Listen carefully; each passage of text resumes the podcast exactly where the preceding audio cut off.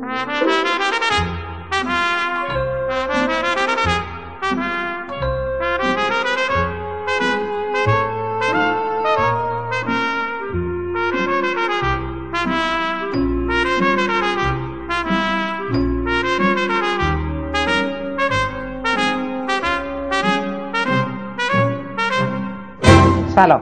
من حامد صرافی زاده هستم و خوشحالم که شما شنونده مجموعه پادکست های ابدیت روز هستید. همونطوری که در جریانی سی و ششمین دوره جشنواره فیلم فجر از تاریخ دوازده بهمن شروع شده و تا 22 همین ماه ادامه خواهد داشت. من به مانند سال گذشته سعی خواهم کرد در پادکست های روزانه با همراهی جمع کثیری از منتقدان، نویسندگان و خبرنگاران حوزه فیلم و سینما برای شما گزارش های متنوعی رو پخش کنم.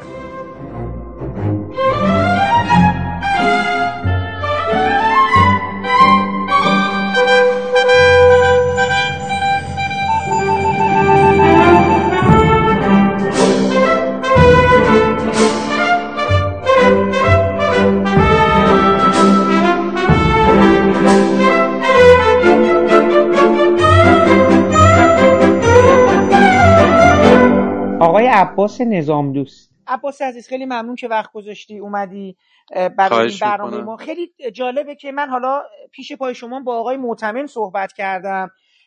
باید اینو بگم که عادت و قالب اینجاست که تو فضای جشنواره درباره فیلم هایی که هست معمولا صحبت بشه. ولی من گفتم آقا بیایم یه کار طرحی نو در بیاندازیم. با حداقل با دو نفری که من باهاشون دوستم از این رانتمون استفاده کنیم.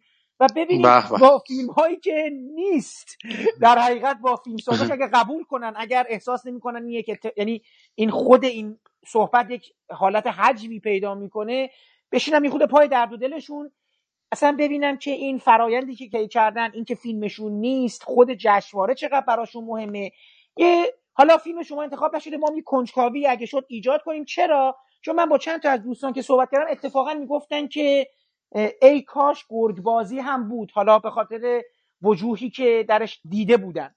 حالا من از خودم شروع کنم و بپرسم که خبر رو که شنیدی شما فیلم رو ارائه دادید نسخه نهایی رو ارائه داده بودین دیگه درسته؟ بله بله بله. خب. البته صدا گذاریش ذره کار داشت ولی چیزی که تحویل دادی ما یک ماه تقریبا زودتر از این که اعلام کنن که دیگه تموم وقت ما اون موقع یک ماه قبلتر ارائه دادیم نسخه رو.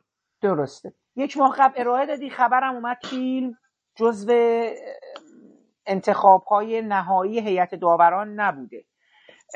حس, حس خودت چی بود؟ صادقانه بگو و دوست داشتی باشی؟ دوست داری تو جشنواره باشی اصلا؟ اصلا اصلا جشنواره فرد تو چجوری می‌بینی؟ بودن یا نبودن درش مهم هست؟ نیستش؟ به عنوان یه فیلم سازی که فیلم اولش رو ساخته بعد از چند تا فیلم کوتاه. ببین قطعا مهمه چون تقریبا میشه گفت تنها جشنواره رسمی که کردیت داره بین اهالی سینما و اهالی هنر توی و فرهنگ توی ایران جشنواره فجره. جشنواره حالا دو بخش داره جشنواره جهانی جشن حالا جشنواره ملی و ما جشن خانه سینما هم داریم که حالت جشنواره نیست دیگه. برای فیلمایی که اکران شدن یک سال طول بعد اکران در واقع معمولا داوری میشن که تنها جاییه که مردم می‌تونن بیان همه فیلم ها رو تو سینمای متعدد ببینن. جشنواره ملی فجره. که خیلی مهمه برای مخصوصا فیلمسازی اول. چون اولین بازخوردشون رو اونجا خواهند دید پخش کننده اونجا میاد فیلمو می‌بینه مردم اونجا می‌بینن منتقدا اونجا می‌بینن و اگه فیلم شانس بیاره دیده بشه جایزه بگیره توی اکران موقعیت خوبی می‌تونه داشته باشه. برای فیلم های بعدی فیلمساز حالا خیلی موقعیت بهتریه چون می‌تونه بگه من اونی بودم که تو فجر این اتفاق برام افتاده. یعنی یه راهیه یه شروع راهیه که باز میشه برای شروع یه ماراتون چندین ساله. این فرصت وقتی بسته بشه عملا خیلی از این بچه های فیلم اولی که امسال حدود فکر کنم 25 تا فیلم اول دادم به فجر که سه تاش رفته داخل فجر خیلیاشون عملا این شانس رو از دست دادن و امکان داره واقعا فیلم اولشون به فیلم دوم نرسه. و شاید خود منم یکی از همون بچه ها باشم که برای فیلم دوم به جای اینکه بتونم سال دیگه یا نمی‌دونم دو سال دیگه بسازم شاید یهویی امکان داره چهار سال پنج سال طول بکشه. چون این فیلم الان دیده نشده توی جشنواره فجر توی اکران اگه اونجا شانس نگیرم یا نتونم اونجا زمان خوبی براش پیدا کنم پروار نمایشمو به موقع بگیرم پخش کننده خوبی نتونم اگر پیدا کنم امکان داره اونجا هم فیلم دیده نشه و عملا یه, یه پروژه‌ای که دو سال حالا یه گروه حدودا 50 60 نفر زحمت کشیدیم براش از زمانی که فیلمنامه رو شروع کردیم با آقای اسلامی بیتا شباهنگ علی نعمت اللهی تا دقیقا 29 اسفند که فیلم برداری رو تموم کردیم خب به هدر بره و این خب خیلی تلخ می‌تونه باشه و ناامید کننده برای نسل ما که فیلم اولی بودیم دیگه. خودت فکر می‌کنی چرا فیلم رو نپذیرفتن؟ حالا یه سوالم در زمینه اون می‌کنم. فیلم های امسال رو دیدی هیچ کدوم تا الان؟ من نه ندیدم. جشنواره نرفتم هنوز فیلمی رو ندیدم. اکران خصوصی چیزی رو دیدی؟ نه متاسفانه هیچ فیلمی رو ندیدم. خب حالا پس حالا معیار مقایسه ای نداری که حالا تو دلت بگی خب آقا فیلم ما هم همین جور بود یا ببین اصلا حامد مقایسه نیست. من تقریبا حدود 16 17 سال دارم تو سینمای حرفه‌ای کار می‌کنم. بله. من برنامه ریز بودم توی سینما. خیلی از پروژه ها رو می‌شناسم. خیلی از فیلم ها رو می‌دونم تو شرایطی ساخته میشن. خیلی از فیلم ها فیلم های دوست و رفیقان بودن که الان هستن تو جشنواره. و خیلی مثلا من دقیقا شبی که داشتن نتایج اعلام می‌کردن یکی از دوستان بهم زنگ زد که بازیگر بود و اتهام بازیگر فیلم خودمون بود که گفت فیلم شما چی شده؟ و گفتم آره اینجوری معلوم نیست هنوز چیزی نشیدم. گفت فیلم ما انتخاب شده ولی هنوز سر صحنه فیلم برداری. تازه دو روز دیگه فیلم برداریمون تموم میشه. می‌دونی اینا هست همیشه هم بوده تو سینما. یعنی که می‌خوام بگم که من اطلاعاتی دارم. کلا به خاطر اینکه کارم اینه. حرفم مثلا سینماست و خوب می‌شناسم این حرفه رو. دلیل اینکه فیلم من چرا انتخاب نشده و خیلی از شما الان به لیست فیلمایی که بیرون جشنواره موندن اگه نگاه کنی می‌بینی تو انتخاب یه سلیقه‌ای بوده که حالا این هیئت انتخاب در واقع سلیقه هیئت انتخاب بوده که نمی‌تونیم بگیم چرا سلیقتون اینه. سلیقه‌شون اساسا سینمایی بوده که قرار توی اکران هم با استقبال مواجه شه. می‌دونی در واقع من اگه بخوام بگم نقد اصلیم به چیه به این نیست که چرا فیلم گرگ بازی نرفته تو جشنواره. توی شیوه نگاهیه که به جشنواره بوده امسال تو انتخاب فیلم ها. ببین جشنواره ها مثلا همه جشنواره دنیا اینجوریه که توش مثلا فیلم وودیالن رو می‌ذارن افتتاحیه جشنواره. بعد یه سری فیلم هست یه سری هم یه سری فیلم هایی هست که میشن دستاورد. یه سری آدمایی هستن که میشن دستاورد اون جشنواره. همیشه تو همه جشنواره مهم این اتفاق هست. توی فج امسال من تقریبا می‌تونم بگم که جشنواره فجر خالی از دستاورد یعنی که فیلمای بیرون مونده که فیلمایی که مربوط به سینمای تجربی هن، مربوط به سینمای آلترناتیو هن، مربوط به سینمایی که سینمای رئالیستی اجتماعی که الان رایج سینمای رایج ایران شده و خوبم داره میفروشه نیستن. الان فیلمایی که انتخاب شدن تو سه دسته اصلی دارن در واقع دسته بندی میشه کردشون فیلم هایی که مربوط به دفاع مقدسن و حالا هواشی دفاع مقدس یا مثلا داعش و اینا که یه حجمه عظیمی از چهار تا مثل اینکه فیلم دفاع آره مقدسه ولی مج... زیاد داریم بله, بله. مجموع اگر بگیری بله. بله. مجموع اگه بگیری با فیلمایی که در رابطه مثلا با داعش و حتی مستندایی که هستن و اینا از این حدود 24 فیلمی که الان هستن با مستندا یه تعداد زیادشون میرن اون بخش یه بخش عمده فیلم های رئالیستی اجتماعی هن فیلم های اجتماعی هن که در واقع خیلی رئالیستی پرداخت شدن که اینا تو چند سال اخیر چون تو ایران خوب فروختن اینا الان توی جشنواره در واقع یه بخش عمده از جشنواره رو دارن تشکیل میدن. و بعد فیلم های کمدی که خب همه اینا توی اکران شانسای فراوون دارن. یعنی هر سه بخش اینا به تعداد زیاد سالن سینما دارن توی اکران. به تعداد فصلای خوب اکران رو دارن و خوب دیده خواهند شد.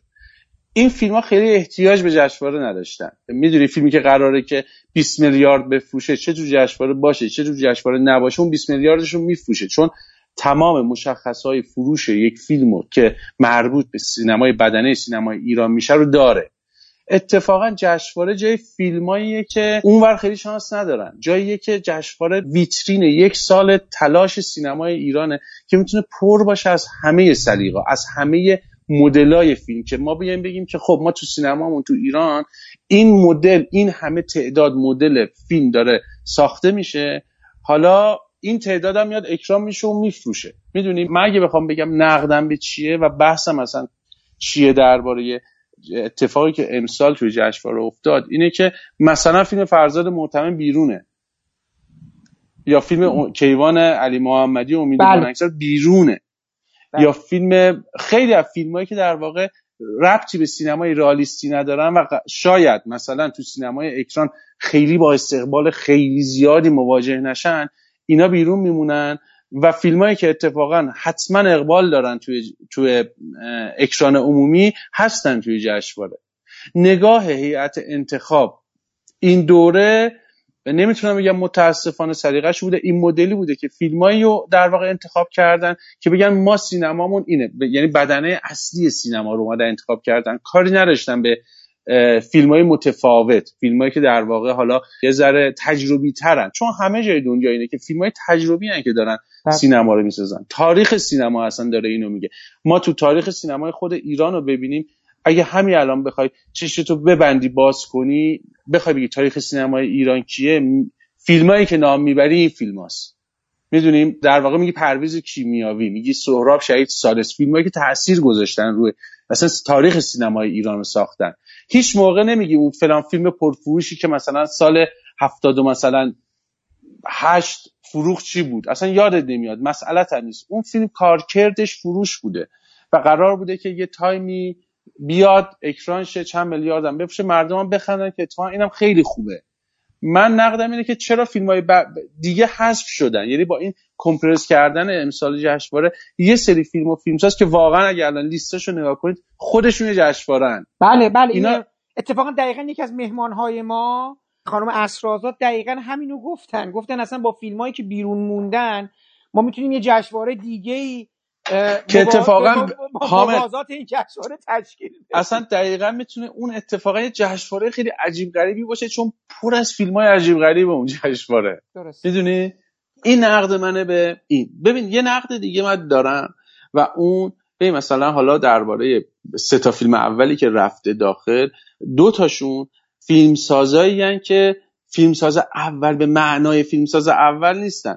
یکیشون مهران احمدی که استاد بازیگریه. و سالها توی سینما بوده و اتفاقا هم من خودم جز فناشم و خیلی دوستش دارم بازیشو و قطعا مطمئنم فیلمشو دوست دارم. ولی فیلمساز به معنای واقعی فیلمساز اول نمیشه بهش گفت و اون یکی هم که خب یه فیلمنامه نویس خیلی درجه یکی بوده سالها پیشینه داشته و جفت این اساتید فیلم های کمدی ساختن. اونم مشکلی نداره. ولی خطرش به نظر من اینه که بچههایی که بخوان سال آینده فیلم اول بسازن میگن که اوه پارسال فیلم های کمدی رفتن تو دیده شدن. خب ما هم بریم کمدی بسازیم. خب سینمای کشور همونجور که فیلم کمدی بخواد گونه های مختلف فیلم رو می‌خواد.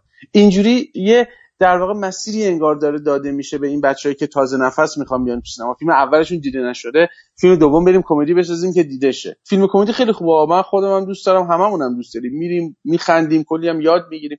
ولی فقط نمیشه این باشه. می‌دونی از سه تا فیلم نمیشه دو تاش. یعنی حدود مثلا درصد بخوای بگیری 70 درصد فیلم های اولی که رفتن تو جشنواره فیلم کمدی بودن. این به نظر من یکم برای من زنگ خطره. برای منی که فیلمساز اولم که دوست ندارم اون مدلی برم فرض کن فیلم بسازم برای من زنگ خطره که خب من فیلم بعدی باید چیکار بکنم؟ یا فیلمساز اول فیلمسازی که الان آماده است که بره فیلم بسازه خب اون داره پیش خودش فکر می‌کنه که الان باید فیلم اولش چیکار کنه؟ بره اون فیلمی که فرض کن تجربیه و شاید صدیقه واقعیشه بسازه یا نه. بره فیلم کمدی بسازه که بتونه شرایط اکران شرایط فروش شرایط حالا جشنواره اینا رو بتونه به دست بیاره. به حال این خیلی به نظرم می‌تونه خطرناک باشه آدم یه ذره به فکر بندازه. حالا یه نکته دیگه هم پیش اومده عباس عزیز اینم هستش که سیاست های جشنواره عجیبه آخه. یعنی بله. تو الان که گفته آقا یه سال یه فیلم اولی میاد دوازده تا جایزه رو یه راست complete می‌بره بهش میدن بله. یعنی بهش میدن که حالا برد دیگه حالا بهش میدن بله. دادن سر و صدا کرد. اتفاقا اون نقطه شروع همین سینمای بله. اجتماعی که میگی شده در حقیقت یه نسخه جدیدی از اون داره رخ میده. این از اون. بعد یه دفعه یه سال بعد هنر تجربه میاد. بعد کلی دفعه یه سال میاد همه رو بیرون می‌کنه. ببین به خاطر اینکه ببین سیاست های جشنواره هیچ سالی جالب جشنواره فش سیاستش مثل سال قبل نیست همیشه فرق می‌کنه. جشن مثلا شما جشنواره مثلا برلین و کن و اینا رو می‌بینید مثلا سالهاست با یه سیاست پیش میره. مثلا شما هیچ وقت تو فیلمایی که توی جشنواره کن جایزه می‌گیرن یا انتخاب میشن بین فیلم های امسال با سال قبل با سال قبلش خیلی تفاوتی نمی‌بینید. یه سیاست واحدی پشتشه و و داره سالهاست کار می‌کنه. ولی جشنواره فجر ظاهرا یه ذره حالا این شناوره و نمی‌دونم واقعا یعنی من خیلی تخصصی نمی‌تونم راجع به این نظر بدم بگم خوبه بده. ولی دردناکش فقط اینه که فیلمسازای اول تو این دوره در واقع قربانی شدن شاید. شاید الان خود اساتیدی که این تصمیمو گرفتن شاید الان پشیمون باشن یا نباشن میگن تصمیم درست بوده. نمی‌دونم. ولی من به عنوان یکم اون فیلم سازه که امسا با دو سال تقریبا طول کشید تا من این فیلمو از صفر شروع کردیم سرمایه به این پروسه سرمایه گذار پیدا کردم برای یه فیلمساز اول تقریبا چیزی شبیه کابوس بله. بله. و اینکه تو باید چقدر بری بدوی چقدر آدم آدما رو چند هزار تا جلسه بری تا آدما رو مجاب کنی که من می‌تونم فیلم بسازم.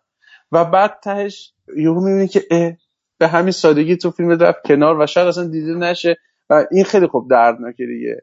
من خیلی دوست داشتم فیلمم بره فش به خاطر یکی از دلایل مهمش این بود که خب کار بچه های این گروه گروهی که ما, ما گروهمون خیلی گروه جوونی بود. بله. تقریبا می‌تونم بگم مسنترین آدمی که توی گروه ما بود به حالا آقای نجفی که تهیه کننده ما بود و امسال بزرگ داشتشه توی فرش که یه جور حالا مثل پدر بود برای گروه آره اینم تناقضه که فیلمساز شما تهیه کننده فیلمتونه بزرگ داشته آره. فیلمش رو جذبانه نیست این که خیلی حالا باحاله ولی حالا ببین حالا میگم اصلا اون چه سلیقه هیئت انتخاب بوده ولی میگم ما گروهمون یه گروهی بوده که اکثر آدماش بچه هایی که پشت دوربین بودن یا کار اولشون بود یا کار دومشون بوده. از مدیر فیلم برداری بگیر بیا تا حتی مدیر تدارکاتمون که اولین کار مستقل مدیر تدارکاتیش بوده. یعنی میگم که این گروه ما خیلی گروه تازه نفسی بوده. تو بازیگرامون به غیر از حالا نگار جواهریان علی مصفحانی توسلی سعید چنگیزیان فهیمه امنزاده سهیلا گلستانی محسا علافر که حالا بعدتر امیر حسین قدسی حمید پورازری اینا خیلی تازه نفس بودن تو بازیگری. حالا حمید پورازری که اصلا استاد تئاتر و کارگردان تئاتر و وسوسه بازیگری نداشت من به زور آوردمش توی فیلم. امیر حسین قدسی هم که اصلا طراح صحنه است اونم به زور زور و اصرار من اومد توی فیلم. ولی در واقع میگم خیلی این بچه ها بچه های گروه کارشون خیلی توی فیلم می‌تونست دیده بشه و حسرت من اینه که این گروهی که تازه نفس بودن و خیلیاشون جوونایی بودن که مثل خود من کار اولی بودن تو حرفه خودشون. می‌دونی اینا زحمتشون دیده نشد و دیده نخواهد شد تو این جشنواره دیگه. عملا وقتی نیستی. این برای من خیلی درگیری من چیزی که خیلی ناراحتم کرد این بود. بین حضور من یا عدم حضور من اصلا حالا مهم نیست. من حالا کسی نیستم که بخوام با حضورم جایی رو چی میگن پررنگ کنم یا مهم باشه حضورم یه جایی یا مهم نباشه. هنوز اونجوری نیست. ولی بچه های کل این گروه خب زحمت خیلی این بچه ها دیده نشد دیگه. خب عباس حالا که فیلم شما دیده نشده ما داریم سعی می‌کنیم که این جبرانش کوچولو بگم دیده نشه ولی شنیده بشه دیگه. شنیده بشه. خب ما, یه خود می‌خوام یه خود خیلی روک صادقانه می‌خوام یه خود کنجکاوی ایجاد کنیم. به ما بگو قراره با چه فیلمی روبرو بشیم. یه خود بگو که سعی کردی. حالا الان که خیلی نمی‌خوام پیش پیش بینی تو توضیح بدی چون ان با فیلم تو ببینی و اصلا بتونم با در مورد این قضیه گفتگو بکنم که آره آره. من ترجیح میدم مفصل راجع به فیلم توی شرایط آره. چی صحبت کنیم. خب یه خود برامون توضیح بده که قراره با چه فیلمی رو به رو بشیم. این سوژه‌ای که ما نمی‌دونیم چیه اسمش خود تحریک آقا میزه یه خود وسوسه برانگیز گرگ بازی حتی من گرگ بازی رو قصه هاشو می‌دونم قصه چیه مثل که ولی جالبه برام مثلا داری چیکار می‌کنی؟ فیلم قراره ما رو کجا ببره؟ تیم زیاد بازیگری داری. برام بله. جالبه. دوست دارم بدونم چیکار قراره بکنی تو. یعنی قرار با چه فیلمی رو به رو بشم؟ ببین یه چیزی که جالبه که دو سه تا آدم که تو post production ما باشون درگیر بودیم. ایرج شهزادی که صداگذارمون بود مسان مهاجر که تدوین کرد فیلمو. هر جفت اینا جداگونه به من گفتن وقتی فیلم تموم شد گفتن که یه چیزی که تو این فیلم عجیبه اینه که شبیه هیچ فیلمی نیست توی سینمای ایران و حتی اگر بخوای یه ذره گنده تر ببینی تو سینمای دنیا اینجوری نیست که بگی شبیه فلان فیلمه. فیلم خیلی فرق داره با همه چی. خیلی فیلم بازیگوشیه و خیلی فیلمیه که به شدت سوبژکتیوه و به همه جا سر می‌زنه و یه جاهای آزارت میده و یه جاهایی داره فرار می‌کنه دستت اصلا نمی‌ذاره بهش برسی. خب یکی از دلایلی که هیئت انتخاب خب با فیلم شاید ارتباط برقرار نکردن این بود که یکی سوژهشه که به شدت برای نسل جوونه یعنی برای مثلا 17 18 ساله تا حدود 34 5 سال چون این اتفاق براشون خیلی ملموسه و بارها انجامش دادن خیلی راحت میپذیرنش و خیلی به شدت پیچیده است به لحاظ داستانی. و این چیزی بود که خب هیئت انتخاب گفتن. آقای سالاتیان گفت که فیلم ما خیلی فیلم پیچیده ای بوده براشون. یه ذره از این جهت به حال کسایی که سینما رو در واقع جدی دنبال می‌کنن شاید این فیلم براشون خیلی جذاب باشه. چون به شدت فیلم پیچیده است و خیلی فیلم بازیگوشیه به لحاظ فرمی. خب مجید اسلامی پشت این فیلم بوده و اون توانایی که داره توی در واقع فرم هممون می‌دونیم دیگه. من خودم شاگرد مجید اسلامی بودم. بله. سالها شاگردش بودم و بعد حالا با هم فیلمنامه رو نوشتیم. انقدر مسلط توی فرم و توی در واقع بحث ژانر تلفیق ژانر توی استراتژیایی که چجوری اطلاعات بدی چجوری اطلاعات ندی که این فیلم رو اول توی پلاتش به شدت پیچیده کرده. و حتی پترنش یعنی ترکیب پلات و پترنش. به شدت فیلم پیچیده ای مواجهی مواجه هر مخاطب و بعد حالا ببخشید صدا تو قطع می‌کنم. مجید اسلامی خودش در حقیقت آقای در اینجوری بهتر بگم. آقای اسلامی خودش معروفه که اصلا ضد ژانره. یعنی وقتی ما سر بله، کلاساشون بله. بودیم باهاشون حرف بله. می‌زنیم باهاشون دعوا می‌کنیم بله از ژان خب این, این, این دقیقا. و این فیلم هم به شدت فیلم ضد ژانریه. یعنی خب. شما اگه حالا فیلمو ببینی نمی‌تونی بگی این فیلم ژانرش اینه. این فیلم تلفیقی از چند تا ژانر. و این دقیقا یه بخش البته خب منم منم به شدت اینجوری هم و سینمای مورد علاقه این مدلیه. ولی به شدت سلیقه مجید اسلامی هست که بود از اول. که یه فیلمی باشه که یه ژانر نباشه و تلفیق چند تا ژانر با هم باشه. حالا اینجا که داریم صحبت می‌کنیم این روزها متاسفانه خبردار شدیم که فیلمنامه نویس شما خانم بیتا شباهنگ فوت کردن در سن بسیار جوان و متاسفانه من خب ایشون رو از نزدیک نمیشناختم ولی می‌دونم دوستان بسیار عزیزی برای شما بودن برای جمعی از دوستان من دوست بسیار عزیزی بودن و می‌دونم که بله. این روزها هم از این جهت شما سوگوار هستین و غمخوار. من می‌خواستم اگر حالا اینجا شاید یه فرصتی باشه که به حال چون که داریم یه یادی از ایشون می‌کنیم به عنوان فیلمنامه نویس این فیلم دوست دارم اگر شما علاقه دارید حرفی بزنید یک ادای دینی بکنید یاد بله. ایشون رو به حال زنده کنید تو این گفتگو. من در خدمت شما هستم و دوست دارم که یک سهم کوچکی داشته باشن درباره یادآوری زحمات و حضور ایشون که قطعا در شکلگیری این فیلم همراهیشون با شما و ساخت این فیلم قطعا نقش بسیار موثری داشتن. درست درست بله. خب من خیلی متاسفم از این اتفاق به خاطر اینکه بیتا شباهنگ یکی از صمیمیترین دوستای من و این گروهی بود که اصلا این فیلم با شکل گرفت. ببین این فیلم در واقع تو دل یه جمعی اومد که تو تعدادی از این بچه ها رو می‌شناسی. این جمع جمعی بود که سالها با هم همکلاس بودن سالها با هم یعنی منم یکی از اون بچه ها بودم. با هم همکلاس بودیم با هم سفر می‌رفتیم دور هم جمع می‌شدیم فیلم می‌دیدیم کتاب میخوندیم و این قضیه سالها ادامه داشت. و بیتا شبان یکی اون بچه ها بود که ما خاطرات خیلی زیادی با هم داشتیم. متاسفانه پارسال تقریبا همین موقع ها سرطان گرفت یعنی فهمید که سرطان داره که البته بچه ها به من نگفتن بعد فیلم برداری که برای تموم شد و دقیقا ما فکر می‌کنم یک شنبه روزی که تهران خیلی برف اومد. من روز قبلش بیمارستان بودم با هما توسلی که تو می‌شناسی. بعد؟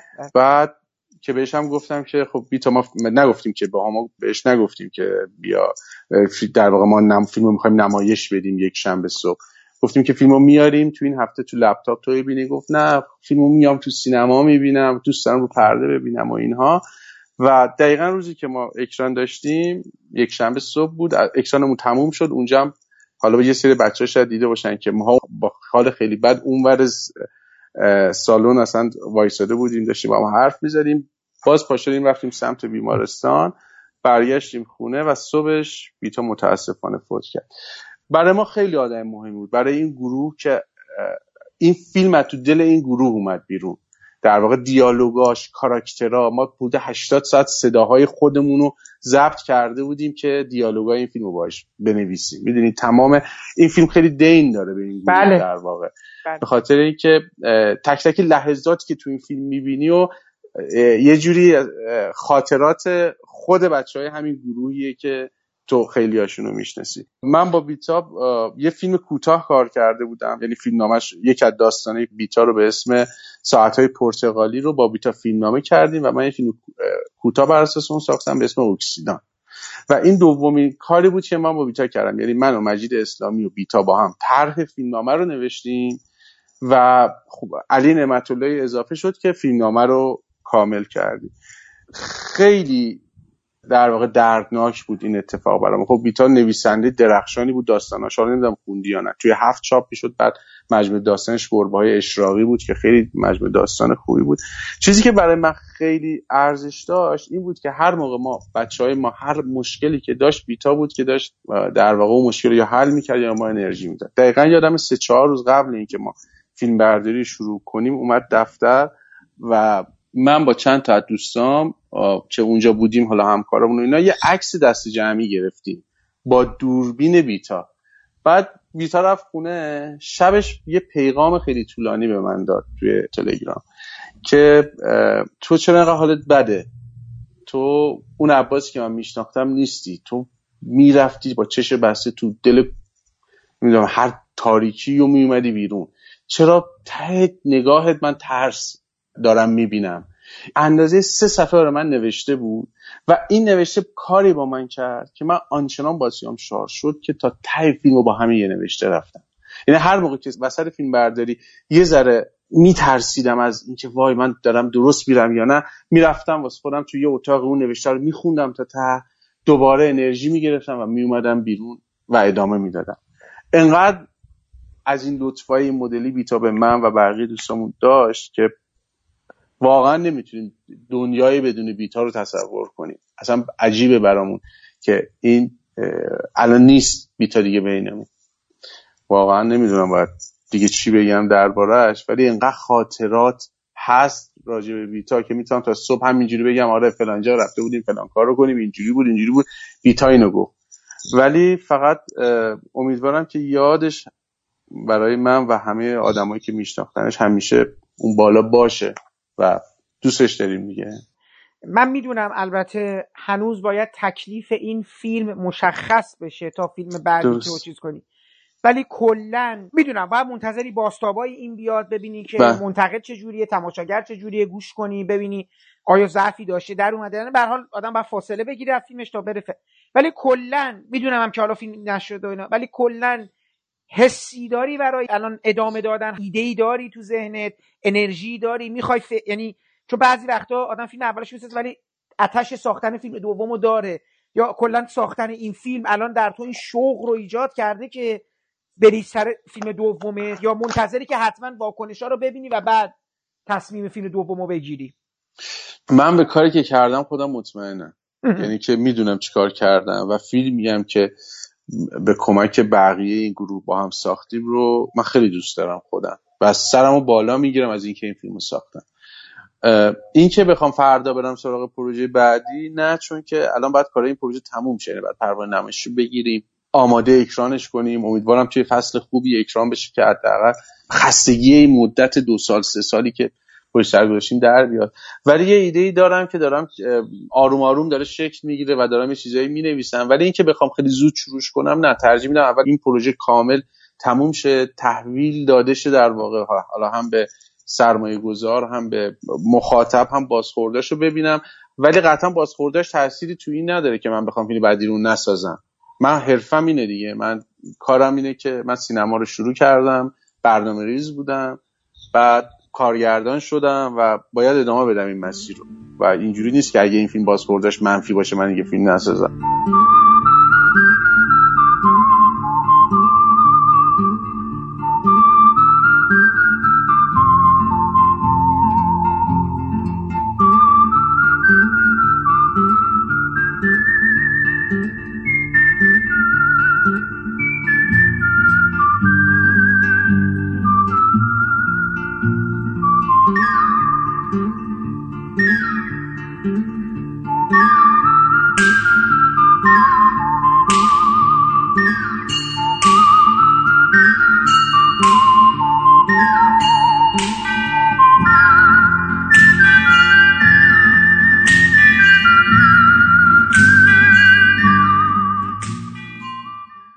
خانم فرانک آرتا.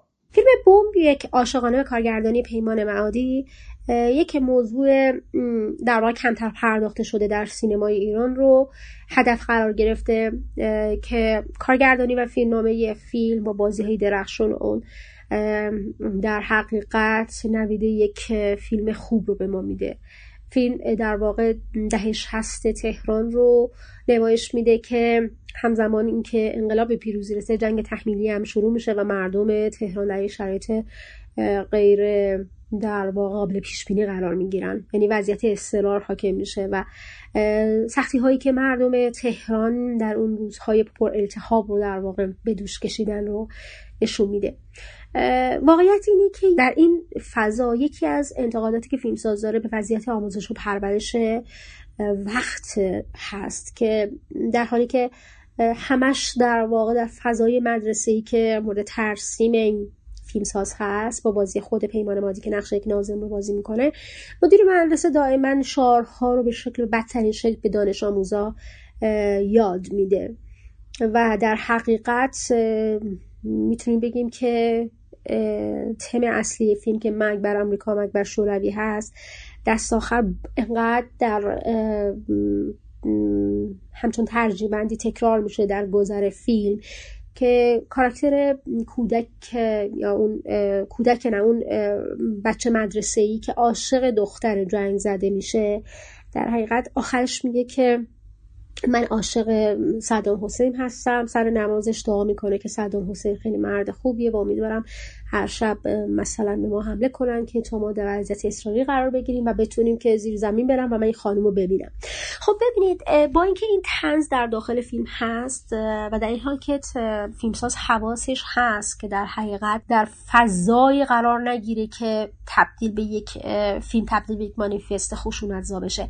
اما یک نکته مهمی رو که در حقیقت ما در این فیلم دنبال می‌کنیم این که این در, در دل این همه شعارهای مرگ شوروی مرگ بر که شخصیت یک بچه شکل می‌گیره خیلی در واقع زیر پوستی به ما نشان میده که افرادی که در دهه یا گروه های خودسری که در دهه دهه های بعد شکل می‌گیرن در حقیقت حاصل پرورش و آموزش این نظام آموزشی هست که فقط دنبال مرگ.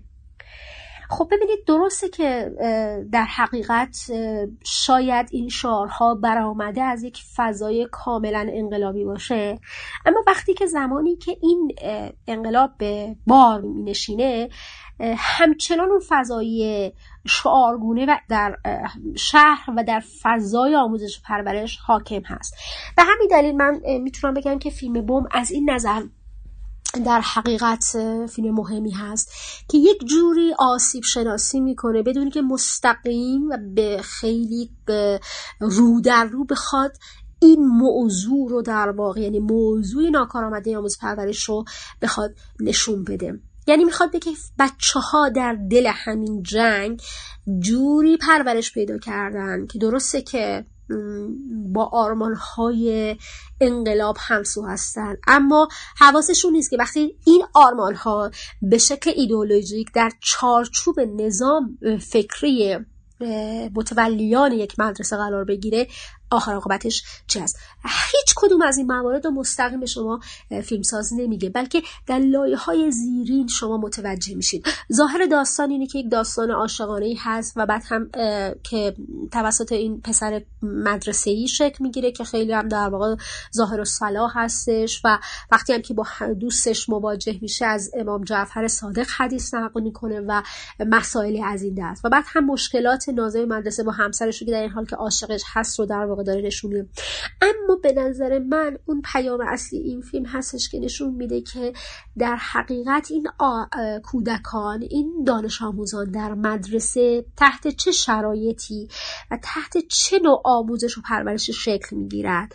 و به نظر من نقطه قوت فیلم این از هرچند که در یک جاهایی ما شاهد خب کاسیا و نقصان هایی میشیم مثل اینکه زیاد از حد در واقع این شعارهای مرگ بر امریکا تبدیل یک ترجیح بنده فیلم میشه می‌تونست از تعدادش کار کاسته بشه. این شعارهایی که در اون زمان در واقع شعار دیگه نبود یعنی در واقع نوعی سبکی از زندگی بود می‌تونست کمتر در واقع بهش پرداخته بشه و یا در زمینه طراحی صحنه خب یه خورده هم در واقع یک جاهای خیلی ماهایی که شاهد اون دوران بودیم خیلی طبیعی به نظر نمی‌رسه یعنی یک جاهایی هم بیش از حد اقراق آمیز بود. ولی در نهایت به نظر من همین کاری و این پیام و این مضمونی که در واقع فیلمساز به دنبالش بود در این فیلم و به زیبایی و کمتر هم مورد توجه قرار گرفت. بلکه اصلا مستقیم گفته نشد به نظر من بسیار ارزشمند و قابل تحلیل هست. فیلم لاتاری به کارگردانی محمد حسین محتویان بعد از ایستاده در قبار و ماجرای امروز در این فیلم هم شاهد ادامه خط فکری هستیم که مهدویان به دنبالش هست. خب هرچند که قصه گویی در فیلم اول و دومش خیلی کمتر بوده ولی الان در این فیلم وارد یک فضای قصه گو میشه و کاملا نشون میده که علاقه من هست به یک فیلم اکشن. با ضرباهنگ کاملا سریعتر از اون فیلم های قبلی. ظاهرش در واقع فیلمساز می‌خواد یک حرف بزرگ رو بزنه که در مورد قاچاق دختران به کشور دوبی به کشورهای عربی و دوبی هست. اما هر که پیشتر میره داستان به جایی که در واقع اون تم اصلی رو که دنبال بکنه تبدیل به ضد خودش میشه. یعنی در حقیقت فیلمساز نمی‌تونه ایده محوری فیلم رو در نهایت بتونه به سرانجام برسونه. قهرمان داستان که با بازی هادی حجازی فر هست به اسم موسا یک شخصیتی است که سالها رفت جنگ رفته. خیلی رابطه خوبی با زنها نداره و در کنج و گوشه نشسته به عنوان مربی فوتبال داره فعالیت می‌کنه. و در نهایت می‌خواد به کمک پسر داستان فیلم موضوع قتل نامزد یا دوست دخترش رو در واقع پیگیری بکنه. خب ببینید درسته که محتویان به دنبال قهرمان سازی های جدید و هیجانی هست و دوست داره که در واقع به نوعی سینمای امریکا تبعیت بکنه و یک جوری هم در واقع آژانس شیشه شماره دو از نوع محیج و امروزی و جوون پسند بسازه. ولی متاسفانه در این فیلم اصلا توان این کار رو نداشت و نتیجه عکس داشت. من برام جالب که اصولا مهدویان که اینقدر خیلی قشنگ می‌تونه یک کاراکتری مثل آج احمد متوسلیان رو در فیلم ایستاده در قبار انقدر دختر کش و سمپات بخواد به تصویر بکشه و تونسته به تصویر بکشه. چرا در این فیلم موسا رو نتونست این کار کنه در نهایت موسا به مرور به جایی که بخواد به یک شخصیت کاملا یک قهرمان کاملا سمپا تبدیل بشه آخرش تبدیل به یک کاریکاتور میشه. کاریکاتوری که جلوی دوربین های در واقع مدار بسته یک عرب شیخ نشین و پولدار رو به سلاخی می‌بره و می‌کشه و اینجا هم داره دم از ناموس می‌زنه. شاید خواشی که پیرامون این فیلم به وجود اومد این سوال به وجود بیاره خب ماها در حقیقت چرا باید اجازه بدیم در کشورمون فیلم ساخته بشه که به راحتی خودش رو یعنی کشور خودش رو معرفی کنه به زرس قاطع که ما تروریست هستیم؟ قهرمان پردازی هامون در خارج از کشور به این شکل چون ما حقی حق هستیم بدون که اصلا ادله ثابتی داشته باشه و جلوی دوربین ها نشون میدیم که خیلی راحت می‌تونیم آدم بکشیم.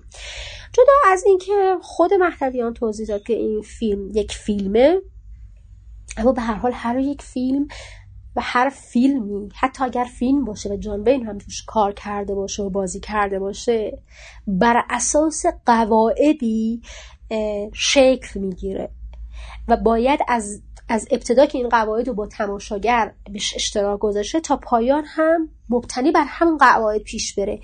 اینطوری نمیشه که ما بخوایم که هم قهرمان بازی در بیاریم هم حرف درست حسابی بزنیم و هم بخوایم که قهرمانمون رو واقعا قهرمان نمایش بدیم و بعد هم دیگه خودمون تبعیت نکنیم. یعنی خودمون چیزی که در ابتدای فیلم اعتقاد داشتیم خود این آدم کسی بود که معترض بود به سیستم و یک جایی هم میگه که به خدا ما نمی‌خواستیم که این سیستم به این شکل باشه یعنی جامعه جامعه یک جامعه پر از تضاد و متناقض نمی‌تونه قبول کنه. بعد خودش تبدیل میشه به یک آدم پر از متناقض و چیزی که به درد جامعه نمی‌خوره. و جالبه که اون معمور امنیتی با بازی حمید فراخ نجات که قرار بود که یک آدم بیخودی باشه و تماشاگر باش همراه بشه حداقل آخر فیلم یکی دمش که باز ایشون یه عقلی تو روش و منشش وجود داشت و خب مشکل فیلم سازم از همونجا مشخص میشه.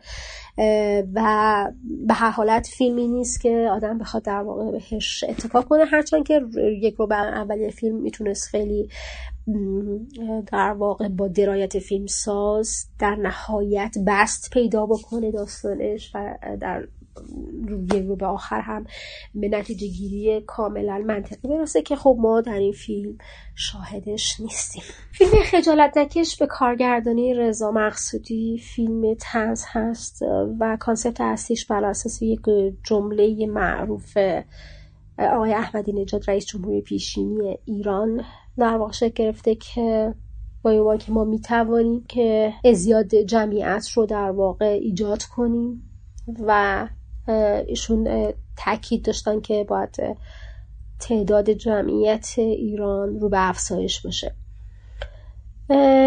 درسته که ممکنه این موضوع خنده دار باشه.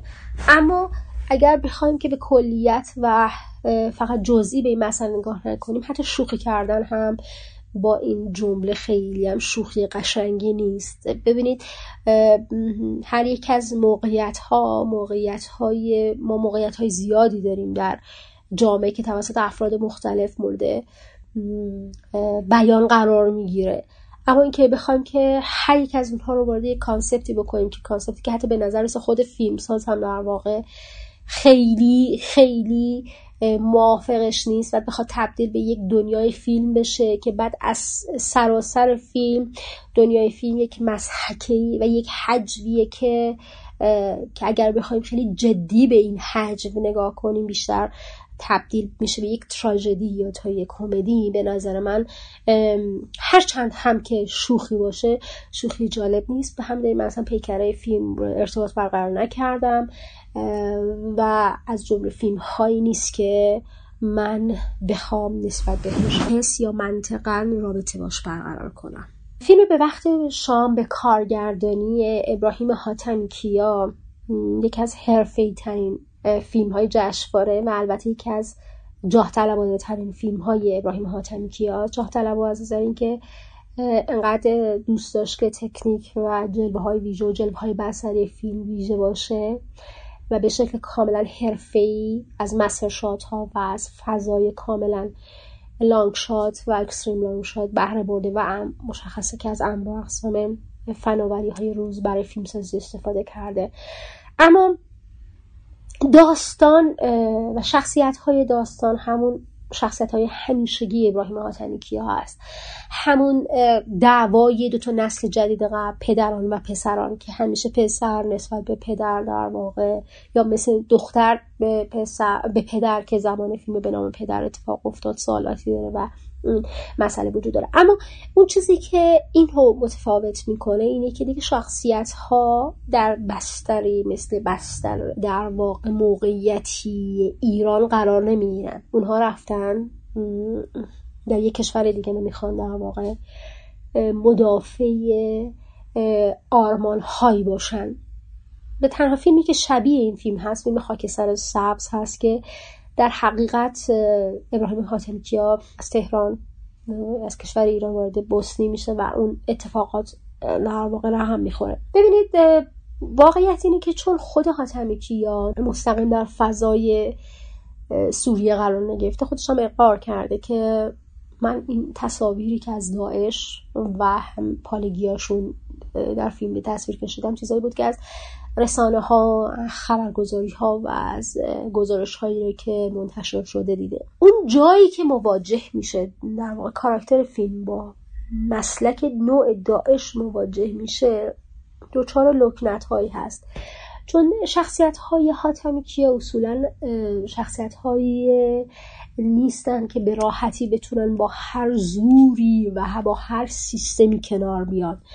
اما وقتی که مواجه قرار می‌گیرن با دست انواع اقسام گرایش های تروریستی و الهادی به نظر من حتی اینها که به اسم اسلام در حقیقت وارد میدان شدن چه از نوع تفکرات ابوبکر بغدادی باشه که داره شده چه نوع از تفکرات چچنی باشه واقعیت اینه که تماشاگر خیلی نمی‌تونه با اینها همراه بشه یا اگر هم همراه میشه با فاصله سر که شما اگر بخواید مقایسه بکنید با آژانس شیشه یا وصل نیکان ببخشید یا حتی دیدوان یا مهاجر که فیلم های بسیار خوبه حاتمی کیا هستن اینکه تماشاگر فاصله ای رو حفظ نمی‌کنه.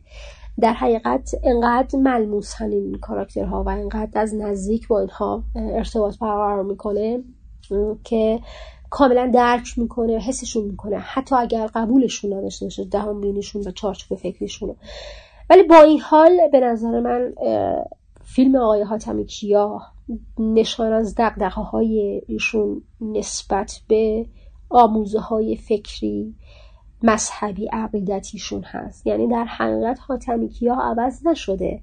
حاتمی کیا همون آدم هست فقط جهان امروز کمی پیچیده شده. این پیچیدگی جهان امروز با حاتمی کیایی که به یک سری اعتقادات پایبنده یه خورده در تناقض به نظر می‌رسه و اونجاست که در حقیقت در پایان فیلم می‌بینیم که حاتمی کیا به هیچ یک از اون کسایی که یا افرادی که قرار بود به وارد میدان بشن و این قائله رو تموم کنن اعتقادی نداره. اونجایی که روس ها می‌خوان وارد میگن که اون که رفتش. حتی اون هواپیمای که ایرباسی هست که خیلی بهش می‌گفتن که درجه یکه و حتی پدر نمی‌تونه پشت دست فقط علی آقا می‌تونه پشت دست یعنی اون سیستم ها قرار بگیره. همه اینها نابود میشن. یعنی هیچ چیز دیگه نمیمونه. حتی پلاکی که همیشه ما در فیلم های حاتمی کیا می‌بینیم. خب این به هر حالت فکر نمی کنم برای حاتمی کیا کسی که سالها پای اعتقاداتش ایستاده خیلی راحت باشه.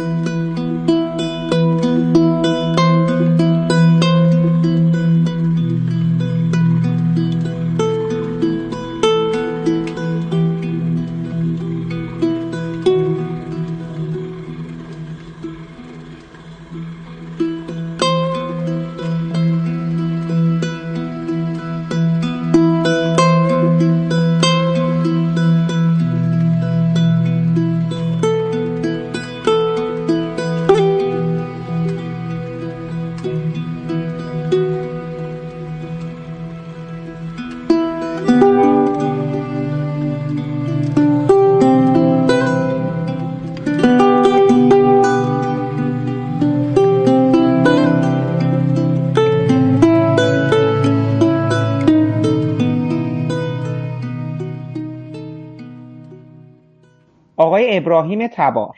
یکی از فیلمایی که امشب دیدیم تنگی ابوغریب ساخته بهرام توکلی بود که به نظر من بهترین فیلمی بود که تا امشب کاخ جشنواره به نمایش در اومد.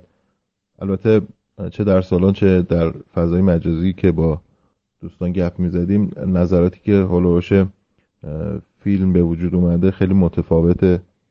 عده اونو یک تا مرز یک شاهکار بالا می‌برن عده هم اونو یه فیلم معمولی حتی بعضی اشکالات بسیار زیادی به فیلم وارد می‌دونن و اون رو یک فیلم ضعیف می‌دونن.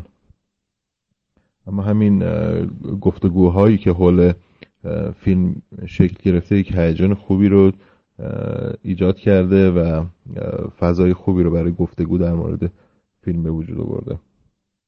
فیلم شاید در نگاه اول به واسطه اینکه از در مورد دفاع مقدسه و از جمله فیلم جنگی محسوب میشه خیلی رفتی به دنیای فیلم های قبلی بهرام توکلی نداشته باشه.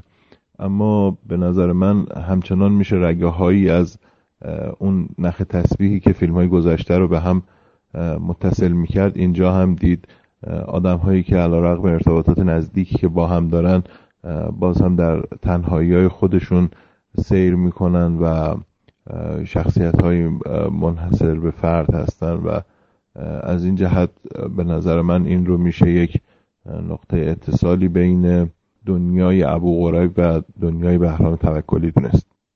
تنگ ابو غریب به نظر من هم فیلمنامه خوب و محکمی داره همین که در اجرا بسیار درخشانه. البته میشه به فیلمنامه فیلم اشکالاتی وارد کرد. فصل اول یه مقدار متوله و طول می‌کشه تا راه بیفته و میشه این رو هم به عنوان یک نقطه ضعف برای فیلم تلقی کرد که بیدلیل شخصیت های زیادی رو سعی می‌کنه به مخاطب معرفی کنه و ارتباطات اونها رو شکل بده این باعث میشه که یک مقدار فیلم دیر راه بیفته و بخش اول یه مقدار خالی به نظر برسه. هرچند که همون هم با اتکاب بازی خوبی که بازیگرای فیلم و گروه بازیگری فیلم دارن مخاطب رو همراه خودش میکشونه. اما اینو میشه به عنوان یک نقطه ضعفی برای فیلم تلقی کرد. اما فیلم در اجرا واقعا فیلمی بینقصه و به نظر من در مقیاس سینما ایران می‌تونه یک دستاورد باشه. تصاویر خوزه ابیانه اون اتفاق بزرگی رو که اون اونجا تو تنگه ابو غریب تو روزهای آخر جنگ اتفاق افتاده و اون حماسه ای که رقم خورده رو به شکل بسیار باشکوهی منتقل می‌کنه. تو فاینال فیلم هم یه پلان سکانس درخشان داریم که به نظر من یکی از نمونه های عالی استفاده از این تکنیک تو سینمای ایران کمتر مشابهش رو داشتیم که اینقدر در خدمت فیلم و اینقدر درخشان و اینقدر درست در فیلم استفاده بشه و اینجا حمید خضوعی عبیانه و بهرام توکلی بسیار درست و به جا ازش استفاده کردن و دستکم به نظر من یکی از نقاط قوت فیلم محسوب میشه.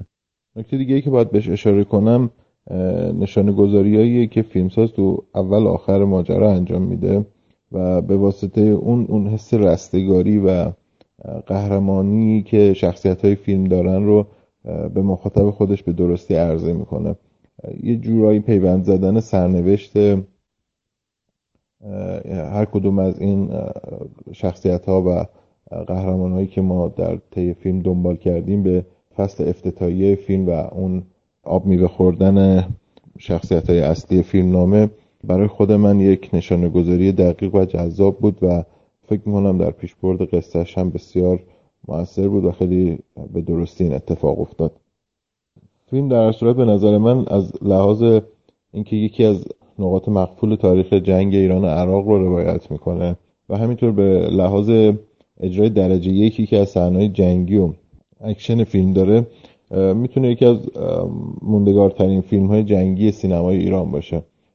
و فکر می‌کنم که حتی بازخوردهایی که طرفداران فیلم گرفته شد فکر کنم از همین الان به اون لیست بهترین فیلم های جنگی سینمای ایران بتونیم پیش بینی کنیم که وارد شده فیلم تنگ ابو قرک به طور کلی هم پیش بینی می‌کنم که احتمالا تجربه موفقی در جوایز این دوره هم داشته باشه. چون به لحاظ مضمونی که از مزامین مورد علاقه مدیران جشنواره و مسئولین بالاخره دولتی و حکومتی از طرف دیگه خب به لحاظ کیفیت فنی شایستگی زیادی داره که میشه بهشون توجه کرد.